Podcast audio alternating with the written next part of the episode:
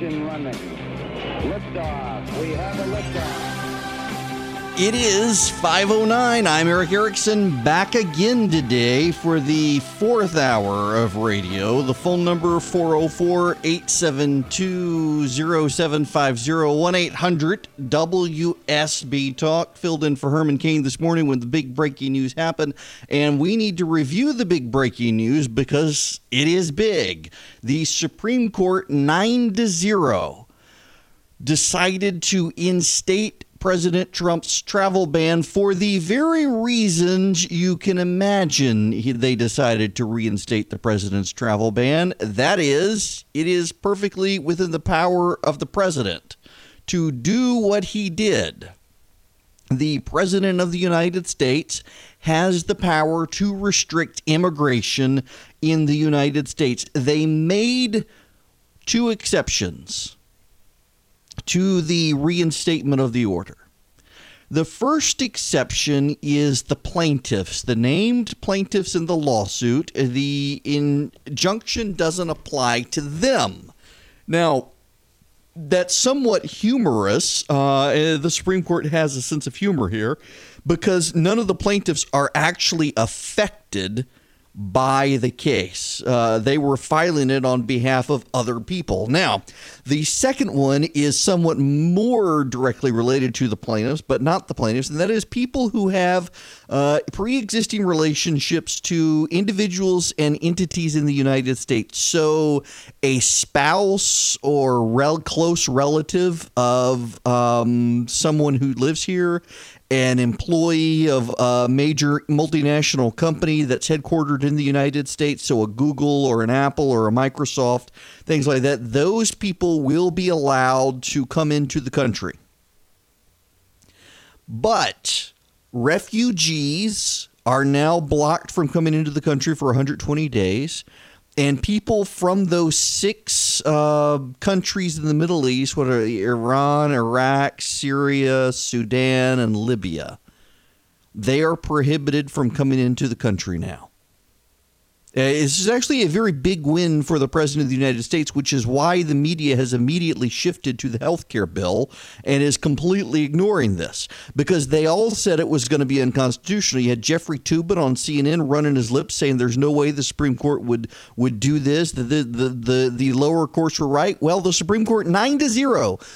Ruth Bader Ginsburg and Sonia Sotomayor agreed that the president has the power to temporarily block people from coming into this country. Big win for the president, big win for executive power here. Even Neil Gorsuch, who is skeptical of executive power, did this. And, and, the most amazing thing is that they did it without an opinion. It was a, a per curiam decision, which means that the court just issued this as the Supreme Court. There was no name attached to it. Nine of them agreed to do it without any order, just said the president has the power to do this. After all of these legal experts coming on TV saying the president didn't have power, the lower courts got it right, nine to nothing, the Supreme Court says yes, the president can do it. Just ridiculous. Reminder that many of the, the supposed legal experts on TV, it's a bunch of BS. They're liberal activists. The other thing the Supreme Court did, which has implications for Georgia because Georgia has a Blaine Amendment, and this is the Trinity Lutheran Church of Columbia, Missouri versus the state of Missouri. This is the case where the preschool that is run by a church applied for a state grant to put uh, recycled tires on its playground instead of wood chips. The state turned them down solely for the reason that they were run by a church, even though the playground is accessible to the public. It is a public ministry of the church. It does outreach, on and on and on and on. Um, the Supreme Court said you can't prohibit a group from accessing federal funds if the sole basis for doing that is that they are religious. Now, Neil Gorsuch, interestingly enough, makes a, a, did a, a concurring decision where he says he doesn't think that this this question of status versus action is sustainable. See, what the Supreme Court did today is they said you can't deny people federal funds just because their status is Christian. What if they argued that it wasn't that these people were Christian, it was that these people were using the playground as a church ministry? And Sonia Sotomayor in her dissent, by the way, very, very hostile. A, a Democrat friend of mine has said to me repeatedly through the years that the most hostile people to religion are lapsed Catholics. so Sonia Sotomayor in this dissent, she doesn't even sign off as uh, I respectfully dissent, just I dissent. And she begins it with Never ever has the Supreme Court done this. And her point is that this playground is a ministry of the church. And because the church calls it a ministry, it is performing a religious function by providing education to low income children. See, Sonia Sotomayor knows the next fight is coming, and that fight is over school choice and school vouchers. Can religious schools compete? Can parents direct government funds to private religious schools for their kids' education? And this case, they n- tried to narrowly tailor it with a footnote.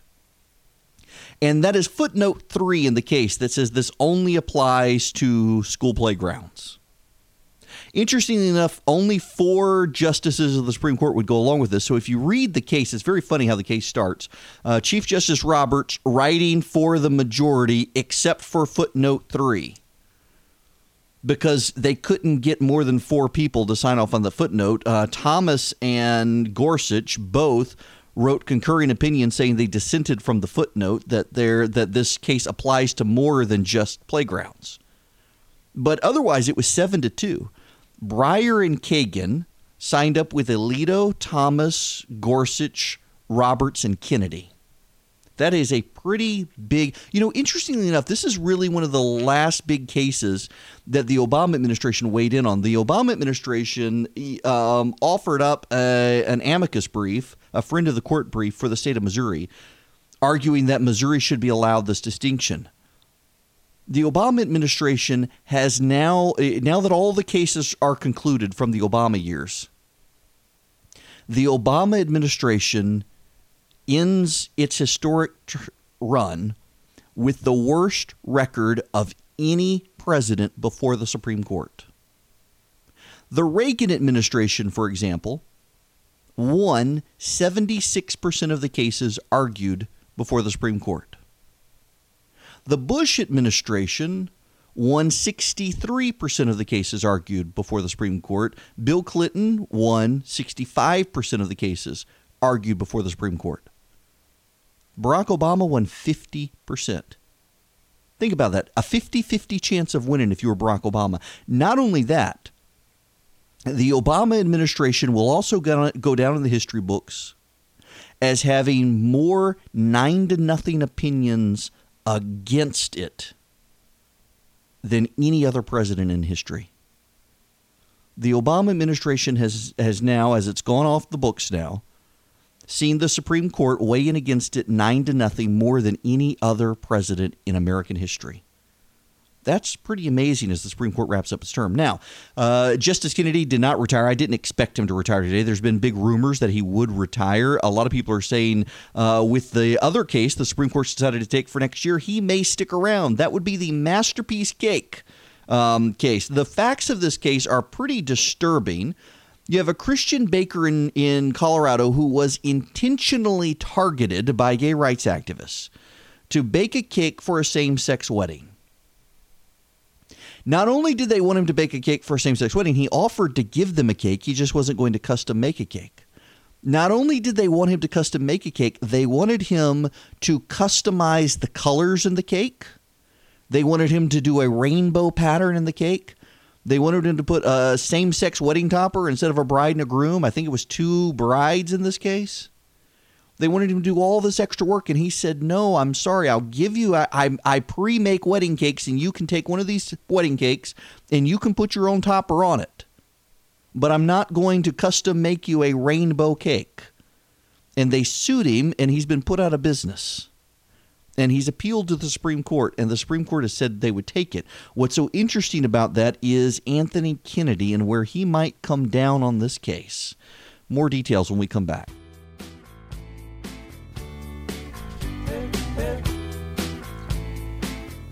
Man, I've got some angry friends emailing me right now.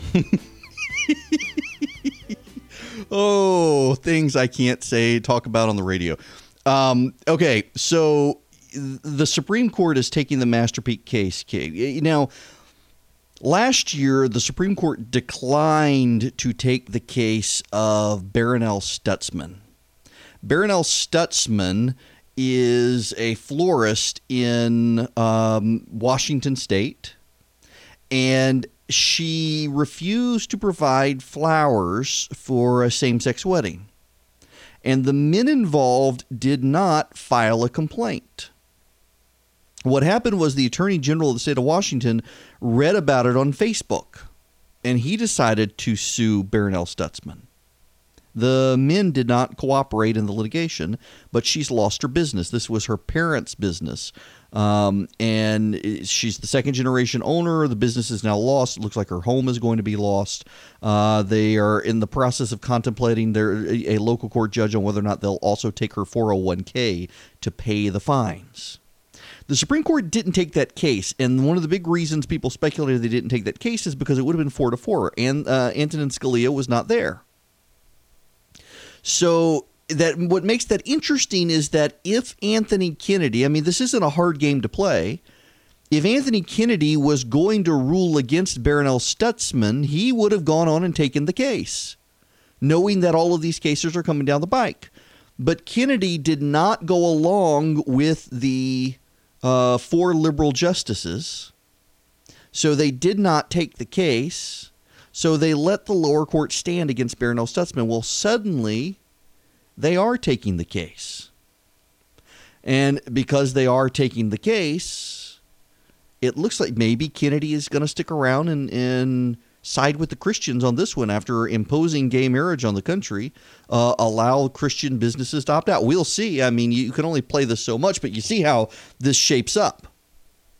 It's interesting, fascinating, fascinating decisions from the Supreme Court today. They are also um, they decided to decline to rule that concealed carry is a constitutional right. There was a case out of California where an individual um, sued claiming that he had the constitutional right to carry his firearm in public, and he lost the case. The Supreme Court has refused to go down that path. Uh, we'll see. Well, the other thing to come out of the Supreme Court today is that um, the court by and large, is moving to the right with Gorsuch.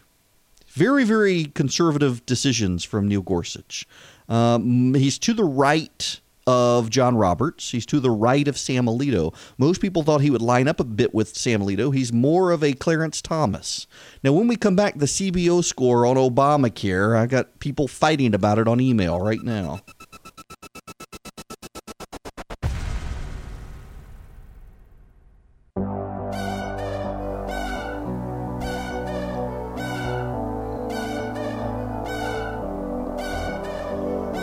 39 after the hour. Erick Erickson here on WSB. If you want more uh, information on the Supreme Court cases on religious liberty, uh, check out my book, You Will Be Made to Care. Uh, came out last February. It covers these cases, including the Masterpiece Cake case that will be before the Supreme Court now next year. I should note that that surprised almost every legal scholar, left and right, today. Nobody thought the Supreme Court was going to take this case. So a, a lot of people are encouraged uh, that the Supreme Court did take the case today. Let's move on, though, from the Supreme Court, get into the Congressional Budget Office scoring. At the top of the hour, I, I do want you to know uh, an important preview for the top of the hour. There is a big story today about Georgia politics, in particular, the race for governor next year and how it's affecting national politics already. Um, it, it, I can't do it justice in this segment. I wanted to do it this morning when I was filling in for Herman, but the Supreme Court uh, cases all broke, and I needed to cover that uh, on the fly, and had to put it off knowing I'd get to it this evening. But I really do encourage you to stick around for six o'clock because it's a pretty big story, and the implications are pretty pretty staggering, uh, particularly for the Democrats. But I want to get into the CBO score right now. It has come out. The CBO says 22 million people are going to be in uninsured under the Republican plan. And Democrats and the media, but I repeat myself, are already saying the Republicans are going to kill people. According, have they even read the CBO report? Because all I had to do was skim it this afternoon and I got the relevant data. 18 million of those 22 million people are people who will cancel their insurance because they don't want it. Remember, Obamacare has an individual mandate. You are fined by the government if you don't have health insurance. And so, what a lot of people are doing is that they are paying money for minimal plans that they cannot actually use in order to avoid a penalty that costs more than that insurance plan. I got a friend of mine who he's got a Blue Cross Blue Shield plan. He cannot use it anywhere in the state of Georgia except an emergency room. But he got it because it's cheaper for him to pay for this plan than it is to pay for the fine. He pays out of pocket to his doctor. And he's he's extremely healthy. I mean, he's a fitness trainer. He's he's in very good health. And he pays out of pocket to his doctor. And it winds up actually being um, cheaper for him to do it this way. So he's someone who would cancel his plan and he would be one of the people the Congressional Budget Office says is going to lose his health insurance. Now, interestingly enough, of the 18 million people who would voluntarily drop their plan, 5 million of them are on Medicaid, which is free to the people on it. 5 million people would cancel Medicaid.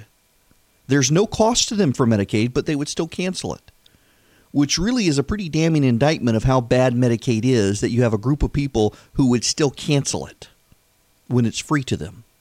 Now, according to the Congressional Budget Office, there will be 4 million additional people or so who will lose health insurance. And the question is do you believe the Congressional Budget Office, which has never actually made a correct prediction in the history of the organization?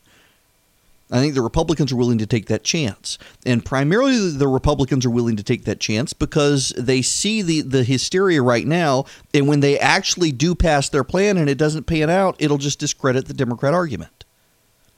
That seems to be their gamble, at least. We'll see. It's still not a good plan. It's still not a repeal plan. It really isn't. You know, let me play you Rand Paul audio from earlier today. Rand Paul was on with George Stephanopoulos. Actually, it was yesterday and Rand Paul described the problems that he has as a Republican with this plan. Well, what we can do is, if they cannot get 50 votes, if they get to impasse, I've been telling leadership for months now that I will vote for a repeal, and it doesn't have to be 100% repeal. So, for example, I'm for 100% repeal. That's what I want. But if you offer me 90% repeal, I'd probably vote for it. I might vote for 80% repeal. What percent is it but now? Realize that this, realize, hey, just one second. Realize that the Obamacare subsidies in this bill are actually greater under the Republican bill than they are under the current Obamacare law. That is not anywhere close to repeal. Correct. The subsidies go up the taxes and penalties go down. So the question is well, the question is why do it if it's not repeal? Why do the Republican plan? Well, they think they're keeping promises. The reality, though, is what George Will said on Meet the Press yesterday. Well, re- repeal and replace Obamacare is extremely popular, 80 to 15 and Republicans. Except a lot of people don't understand what that means. Of course.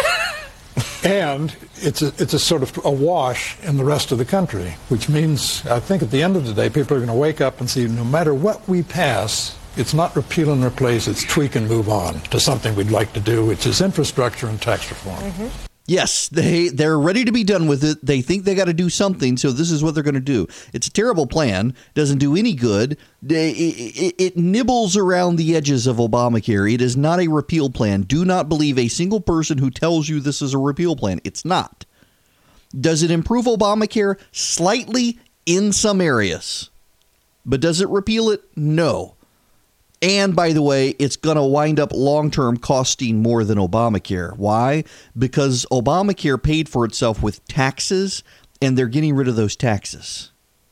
So the deficits and the debt are going to go up even more. That is your Republican Party at work.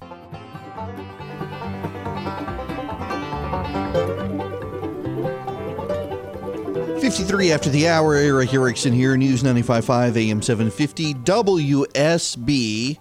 Please stick around for the top of the hour. This amazing national story now about the Georgia gubernatorial race that is, hasn't even really happened yet. Oh, and you should know the New York Times has conducted a review now based on the Secretary of State's uh, finalized data of turnout in the Karen Handel Jon Ossoff race, and she, by the way, being sworn in this evening in Washington. And it turns out that the Democrats could have turned out every Democrat possible in the 6th congressional district, and they still would have lost the race. So the the upshot for Democrats here, according to the New York Times, is that their base really is motivated and they really are showing up. And that looks good for 2018. The, the downside for Democrats is twofold. Uh, black voters didn't show up. And two, why did they spend $30 million in a race where there weren't enough Democrats to win, even if they all showed up? Think about that one for a minute. Supposedly, by the way, you know, they're running a profile in roll call, a, a hagiographic profile of Jon Ossoff's campaign manager, uh, who they note in the profile has lost every congressional race he has ever worked on. He has lost.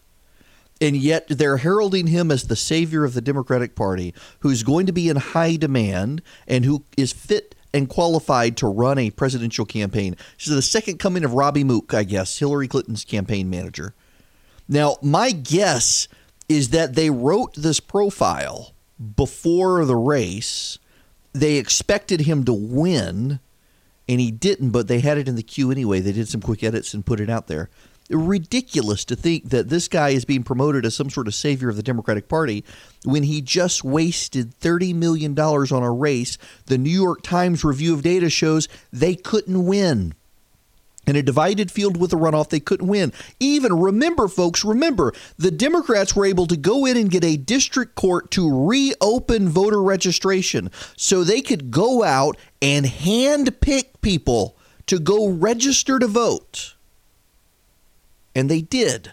Several thousand people went.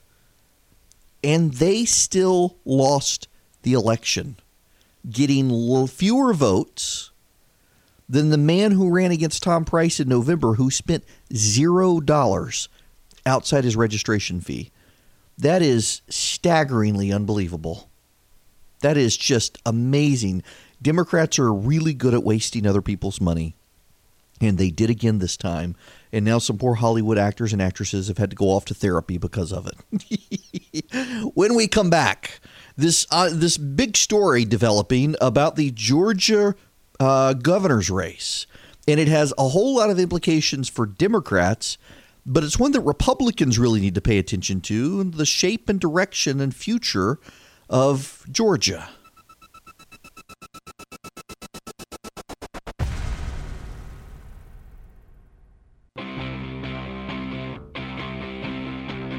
Three, two, one, zero. All engine running. It is 608.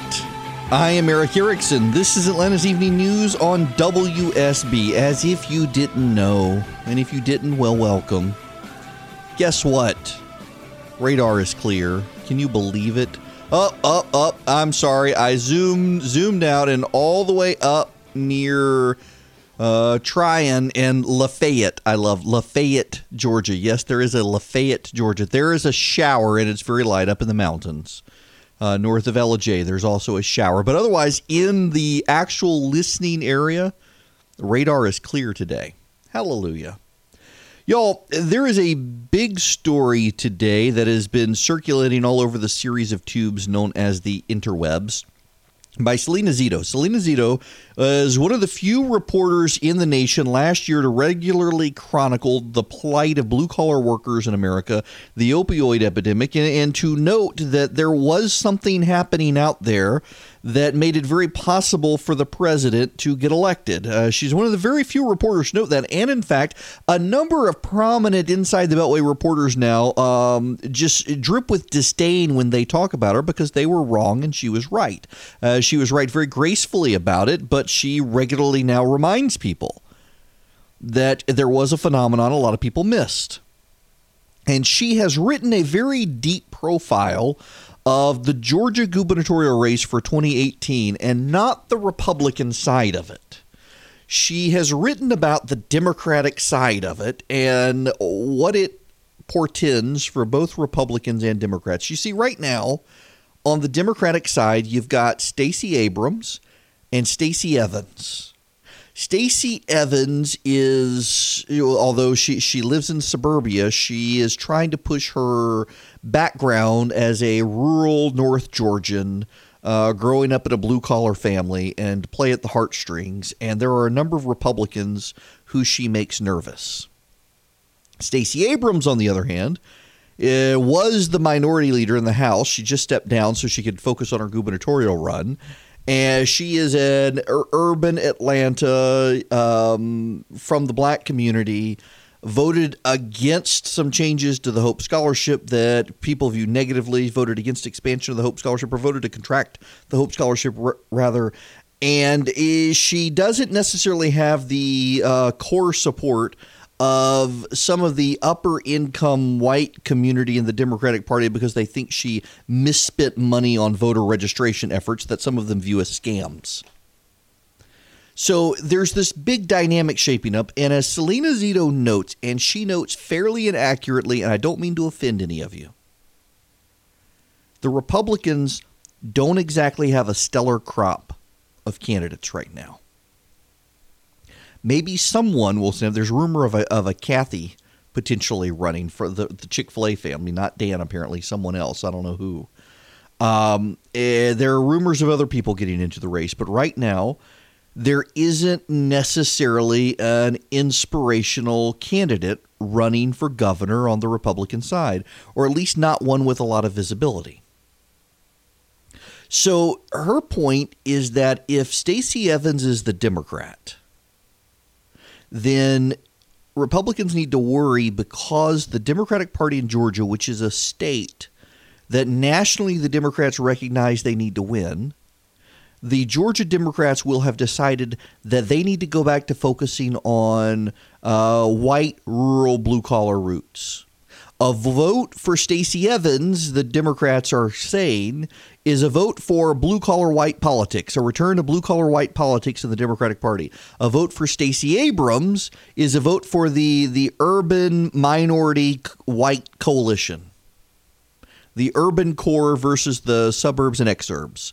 And it's a big fight because most Democrats out there, in fact, most Democratic strategists believe that the pathway forward for the Democrats is to write off the exurbs and suburbs and focus on massive minority turnout in cities. And that is Stacey Abrams' path to victory. Now, there are some flaws in all of this thinking that you should know about that even someone like Salena Zito, who I admire greatly and think she's a great reporter, but in building a story like this, she can miss some of the fine details that you should not miss. 404 872 0750 is the number, or 1 800 WSB Talk. Let's go back to 2014. That was the last gubernatorial race in Georgia. And that was the one where Democrats, I mean, they had to go back to the 70s to recruit a Nunn and a Carter. They had um, Michelle Nunn run for the Senate, Sam Nunn's daughter, against David Perdue. And they had Jason Carter, Jimmy Carter's grandson, run for governor. Jason Carter had been in the state Senate, actually has some bipartisan credibility. Uh, Republicans, even in the state Senate, spoke highly of him, even if they weren't going to support him. There wasn't a lot of bad blood there. And he run ran a rather centrist, uh, reach out to everybody campaign.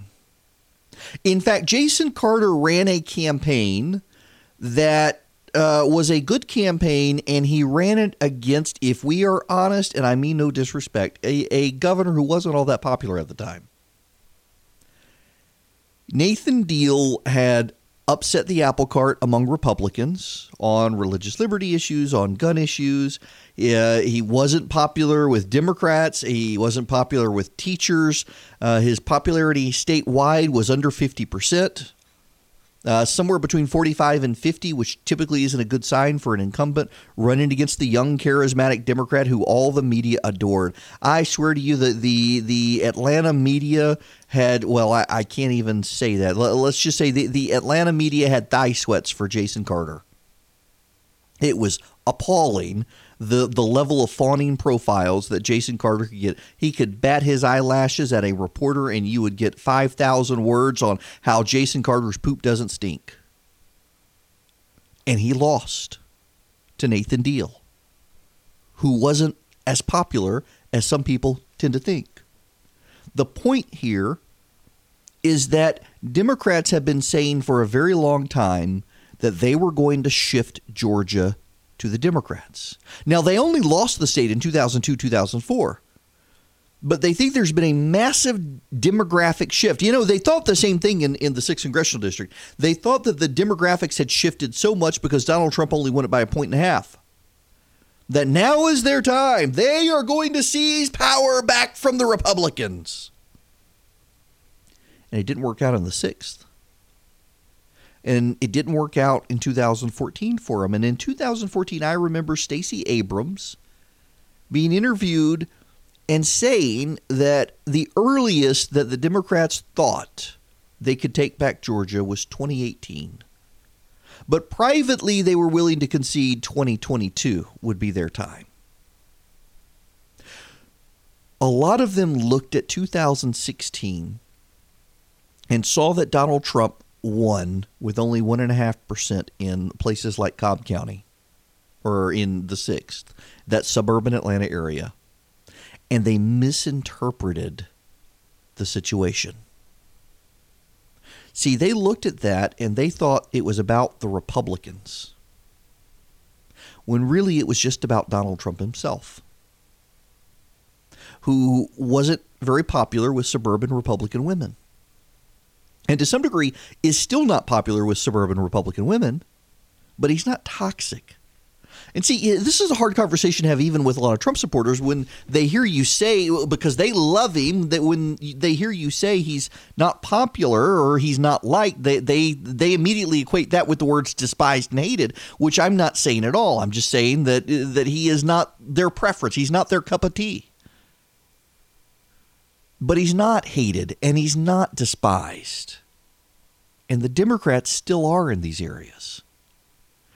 And that's why there are a lot of Republicans out there who are looking at this and they're hoping and praying the Democrats in Georgia don't go the Stacey Evans route, the we got to focus on blue collar white voters route. And what I'm telling all of them is you people freaked out about Jason Carter as well for doing that. And he still lost. When you're looking at a slickly produced video a biographical video designed to put Stacey Evans in her very best light. And it connects with blue collar, people of faith, white voters from rural Georgia. That's the design of the video. It's designed to upset the, the apple cart. It's designed to make Republicans nervous, to build buzz among Democrats that this is the horse we should back. But it doesn't mean she's going to win governor. And what I suspect is going to happen again in 2018 is we're going to see a bunch of Democrats pour a bunch of money into Georgia, just like they did in 14 and 16 and 17, saying, now's our chance, now's our time, but it's still not going to be.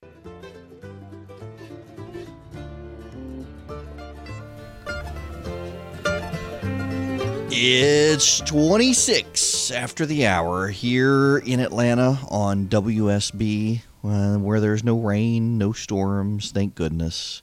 Y'all, it is the 10th anniversary of the iPhone. Now, this is actually probably a bigger deal than what a lot of people want to acknowledge. And, and, you know, full disclosure, if you're a regular listener to this program, you know I'm an Apple junkie. I mean, I, I would until they tore it down recently. I would go to New York and walk seven times around the cube and and pray to Steve Jobs each time when I would I would go on my Hajj to to the Apple store in, in New York City.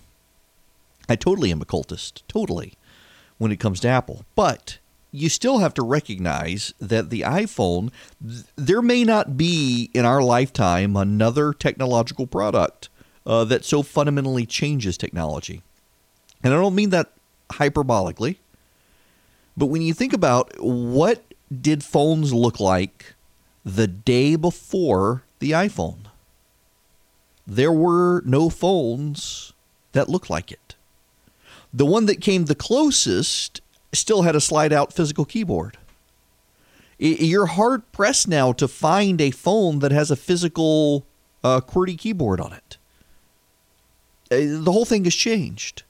The way you use the internet has changed. The way you talk to people has changed. And you know, I got to say, one of the things that society did with the cell phone is they traded quality for convenience there is no cell phone conversation, or there was no cell phone conversation that sounded as good as the cell phone or as, as a landline conversation. There just weren't. Cell phone conversations are typically worse in quality. But thanks to Apple baking in uh, HD um, radio quality or HD voice quality phone calls, if you're on an iPhone to iPhone, it actually sounds better now than a landline phone because of the, the, the quality, the bandwidth. Uh, it was a revolutionary device. Steve Jobs was right about that. It, it, was a revolutionary device. And interestingly enough, no one, including Steve Jobs, could have predicted just how big a deal the iPhone would be.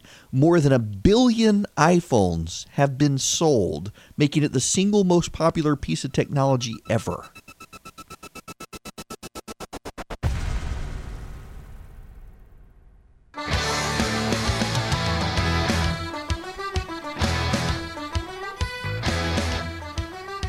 It is 6:39 and I am Erick Erickson. This is WSB. Okay, so uh, they've got me doing some sort of prize giveaway thingy. Well, half of it. You have to stick around and listen to Mark Arum to actually get the prize. Um, so 10 listeners are going to win four packs, not six packs, just four packs for the suite at the Gwinnett Braves game at Coolray Field for the July 20th game. That's the Gwinnett Braves versus the Indianapolis Indians. Oh, Braves and Indians. It is a PC nightmare galore. Thursday, uh, July 20th. It's a 7:05 p.m. game, so you should be able to make it there by 8:05 or 9 p.m. if you're coming from downtown in traffic on a Thursday. The Gwinnett Braves versus the Indianapolis Indians. Uh, the Mark Arum Show is going to be broadcasting from the Mega Suite there, 7 p.m. to 9 p.m. Uh, Mark's going to be there. Longoria, Buford, Charlie's going to be there.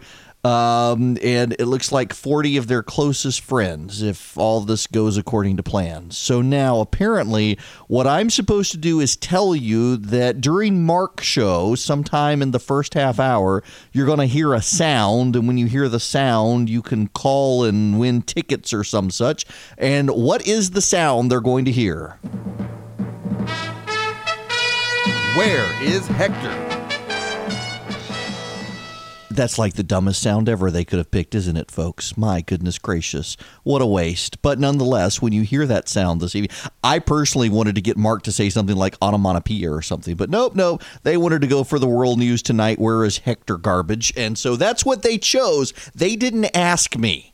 But if you hear that garbage in the next half hour when Mark comes on, you get a chance to win baseball tickets. So there you go. Now, have I done my bit for King and Country? I think so. I can move back to the news now that I have less time to talk. Seattle's minimum wage has been jacked up to $15 an hour because that's what the left wanted to subsidize people who failed at life and decided they needed a government handout in terms of a big minimum wage hike. And do you know what's happened? Exactly what I on this here program told you would happen.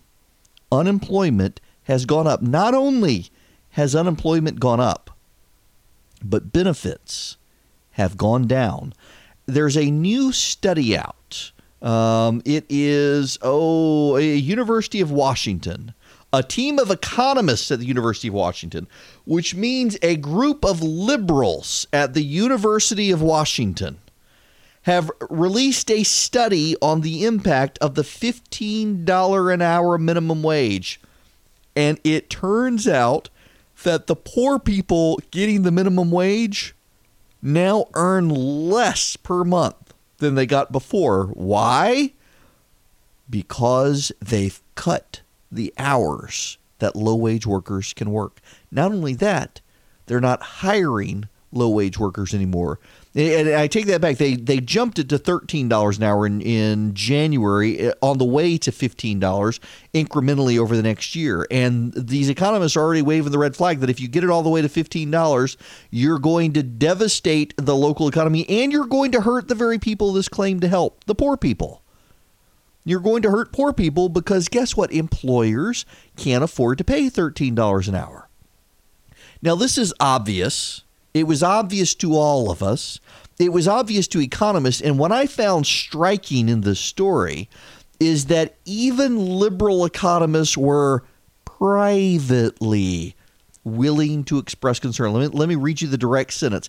Even some liberal economists have ex- expressed concern, often privately, that employers might respond differently to a minimum wage of 12 or 15 dollars, which would affect a far broader swath of workers than the part-time fast food and retail employees who typically dominate the ranks of minimum wage earners. Yes, they would. It was all easily foreseeable. And now the poorest of the poor in Washington state are being hurt because of liberal good intentions on the road to hell. Now, you're not going to hear that sounder yet because it's not time. What you are going to hear is the traffic sounder as we go check with Doug Turnbull. Thank you very much. Ah, traffic in Atlanta. It was so predictable. You know what else is predictable? So remember after the election, this is just so fantastic. After the election, a bunch of illegal aliens, instead of returning to their countries of origin, fled to Canada. Because you know, if if if the Cro-Magnon authoritarian Nazi Donald Trump was going to be president of the United States, where else would you go but the northern nation that would surrender in a heartbeat if he actually were as bad as they claimed he was? So they fled to Canada. and now they can't get asylum. There's a backlog of asylum refugee seekers. And because of the backlog of asylum refugee seekers, uh, all these people who fled to Canada thinking that they would get refugee status, they're not. And they may not ever. And some of them now can't get back into the United States where their families were See, they were waiting, thinking they would go up there, they would get refugee status in Canada, and then they would be able to bring their whole families with them once they got refugee status. Well, they can't get refugee status up there now, and they can't get back into the United States to get their families out. They're stuck in limbo, they're calling it. No, it's not limbo. Again, easily foreseeable consequence of being an idiot so much of what is premised by left wing policy and left wing ideas are easily foreseeable outcomes for being idiots. My goodness. Oh, the minimum wage, the asylum seekers. Oh, and guess what? Emissions are going down and carbon dioxide is going up and they don't know why because you know I'm sure there's a scientific model out there that they haven't considered because their computer models told them everything they need to know. And now they don't know why it's happening but trust them on the whole global warming thing because surely they're right about that. You're going to hear another sounder and this too is not the sounder that you're supposed to wait for. You got to wait for Mark Arum to hear that sounder to win the baseball tickets. This one's not it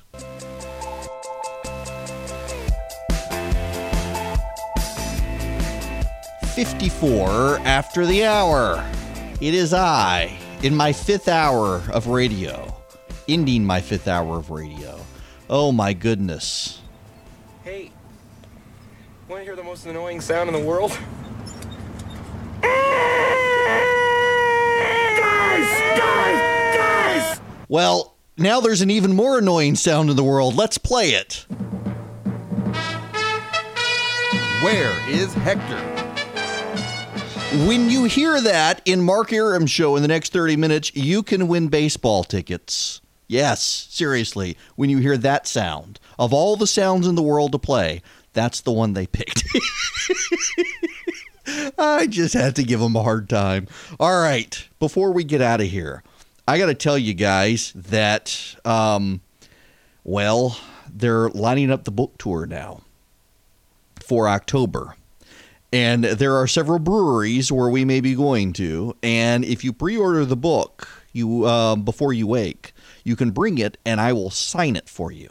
I will. And if you want to pre-order the book, you can text the word "wake" to four four four nine nine nine.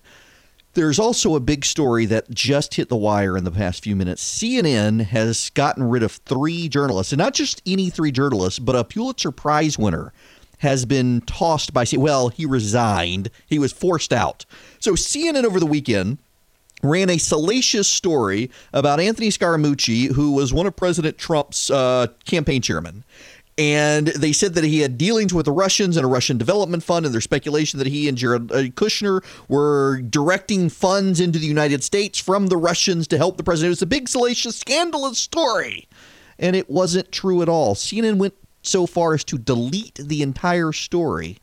And they have fired these people. Um, it, it is, uh, what are their names? Just because, you know, they're going to be hired by the New York Times or someone, no doubt. Uh, Thomas Frank, who wrote the story, Eric Lichtblau, who was the editor of the unit, and Lex Haris, who was the editor of CNN Money. They've all gone. Frank worked for USA Today and Newsday for three decades until he came to CNN.